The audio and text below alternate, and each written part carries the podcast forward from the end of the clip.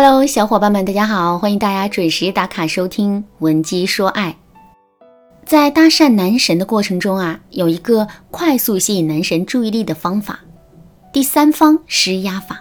也就是说，当男神和他的朋友同时出现在我们视线之中的时候，我们要立刻走上前去，跟男神的朋友热情攀谈，然后呢，故意把男神冷落在一边。在当时的情境下，男神的心里会是一种什么样的感受呢？没错，他肯定会感觉很尴尬。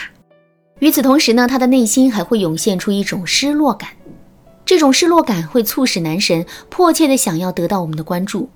在这个前提之下，我们再去跟男神互动，那么男神肯定会对我们说的话更加真实的。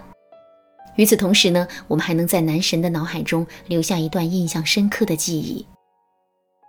为什么我要给大家介绍这个方法呢？大家有没有发现，这个方法能起作用的前提是男神要能深深的感觉到自己被冷落了。那么，为什么被冷落的感觉会对男神产生这么大的影响呢？其实，这完全是因为三个字：存在感。人生在世，我们每个人都有被认可、被肯定、被重视的需求，尤其是对极其好面子的男人来说。如果在现实生活中，我们非但没有被重视，还被别人一直当空气的话，那么我们就很容易会怀疑自己存在的价值和意义。说到这儿，大家想到了什么呢？是不是想到那个一直被你打压、否定，然后变得越来越失落的男人呢？这不，就在前两天，我还接到了一个类似的咨询，求助者小芳在电话里对我说：“老师你好，我叫小芳，今年二十八岁。”我跟男朋友已经交往了三年的时间了，这期间我们有过很多的甜蜜，也有过很多的争吵，但我们的感情在整体上是稳定的。可是最近两个月的时间，我却发现这种稳定似乎一点点的被打破了，因为我们两个人吵架的次数变得越来越多，他对我的态度也一天天的变冷淡了。大前天的晚上，我们又因为一点小事大吵了一架。吵完架之后，他突然对我说了一句：“我一点都感觉不到你爱我，我们还是分手吧。”听到这句话之后，我整个人都懵了。老师，从始至终我都是很爱他的呀，他怎么会这么说呢？我真是想不明白。听了小芳的话之后，我马上就问他：“小芳，在你跟男朋友交往的过程中，你是不是经常会说一些批评、打压他的话呢？”小芳在电话那头轻轻的嗯了一声，于是呢，我就接着问她：“那你觉得自己平时打压男人的次数和赞美他的次数的比例是多少呢？”小芳在电话那头认真的思考了一下，然后对我说：“大概一比九吧。”随即，她又赶紧跟我解释说：“老师，我承认自己平时指责批评他比较多，可我这都是为了他好啊。”他身上确实存在着各种各样的坏毛病，我不说他，他怎么能改呢？听了小芳的话之后，我马上就反问了他一句：“小芳，你批评指责了他这么多，可最终他不还是没改吗？”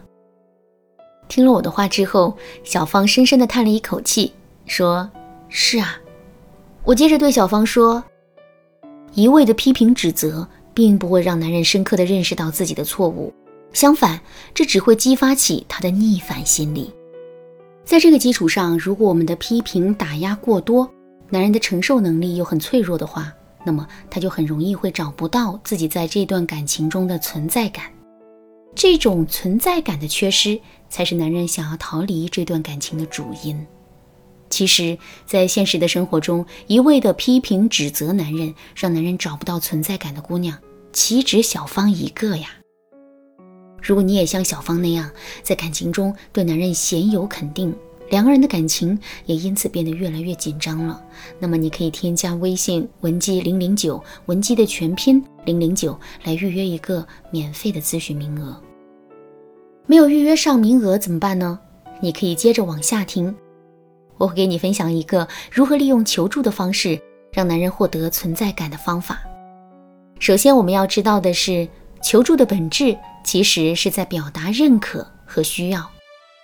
比如说，我们想喝水却拧不开瓶盖，于是呢就把瓶子递过去，想让男人帮我们一把。当男人接过这瓶水的时候，他立刻就会产生一种被需要的感觉。如果男人轻轻松松地把瓶盖拧开了，我们也因此露出了开心的笑容。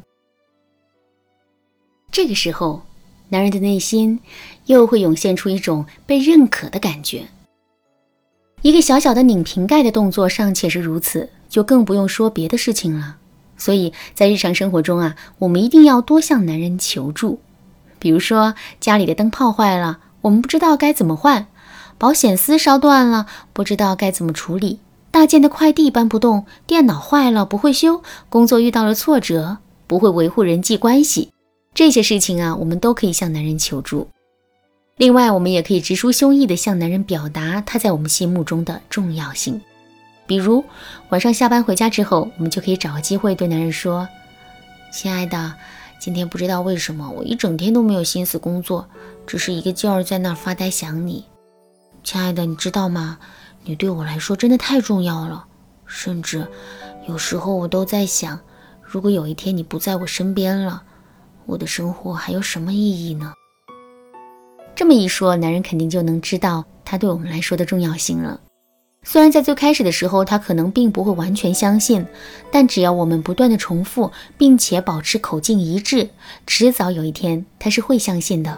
那说到这儿，可能有人会说：“老师啊，一味的肯定男人，向他求助，这也不行啊。毕竟男人身上确实有很多的臭毛病，如果不对他进行提醒和鞭策的话，他怎么能改正这些错误呢？”其实啊，这个问题也并不难解决。我们完全可以用求助的方式来鞭策男人不断的进步。比如说，男人的臭毛病是经常在卧室里乱丢袜子，我们怎么劝他都不听。这个时候，我们千万不要批评指责男人，更不要闷不吭声的把袜子都找出来洗干净，而是故意要把几只袜子扔到床底下够不着的地方，然后再去向男人求助说。亲爱的，赶紧来帮我抬一下床，有几只脏袜子在里面，怎么也弄不出来。试想一下，脏袜子是男人的，我们这么辛苦的帮他找，他怎么好意思不帮忙呢？只要男人这么做了，那么我们就成功的把袜子的辛苦以另外一种形式转移给了男人。之后他每扔一次袜子，我们就让他搬一次床。时间久了之后，男人肯定就不会乱丢袜子了。除了乱丢袜子之外，男人贪恋游戏、夜不归宿、不做家务等等一些臭毛病，我们也可以用这个方法帮他调整过来。想知道具体该怎么操作吗？赶紧添加微信文姬零零九，文姬的全拼零零九，我来手把手教你。好啦，今天的内容就到这里啦。文姬说爱，迷茫情场，你得力的军师。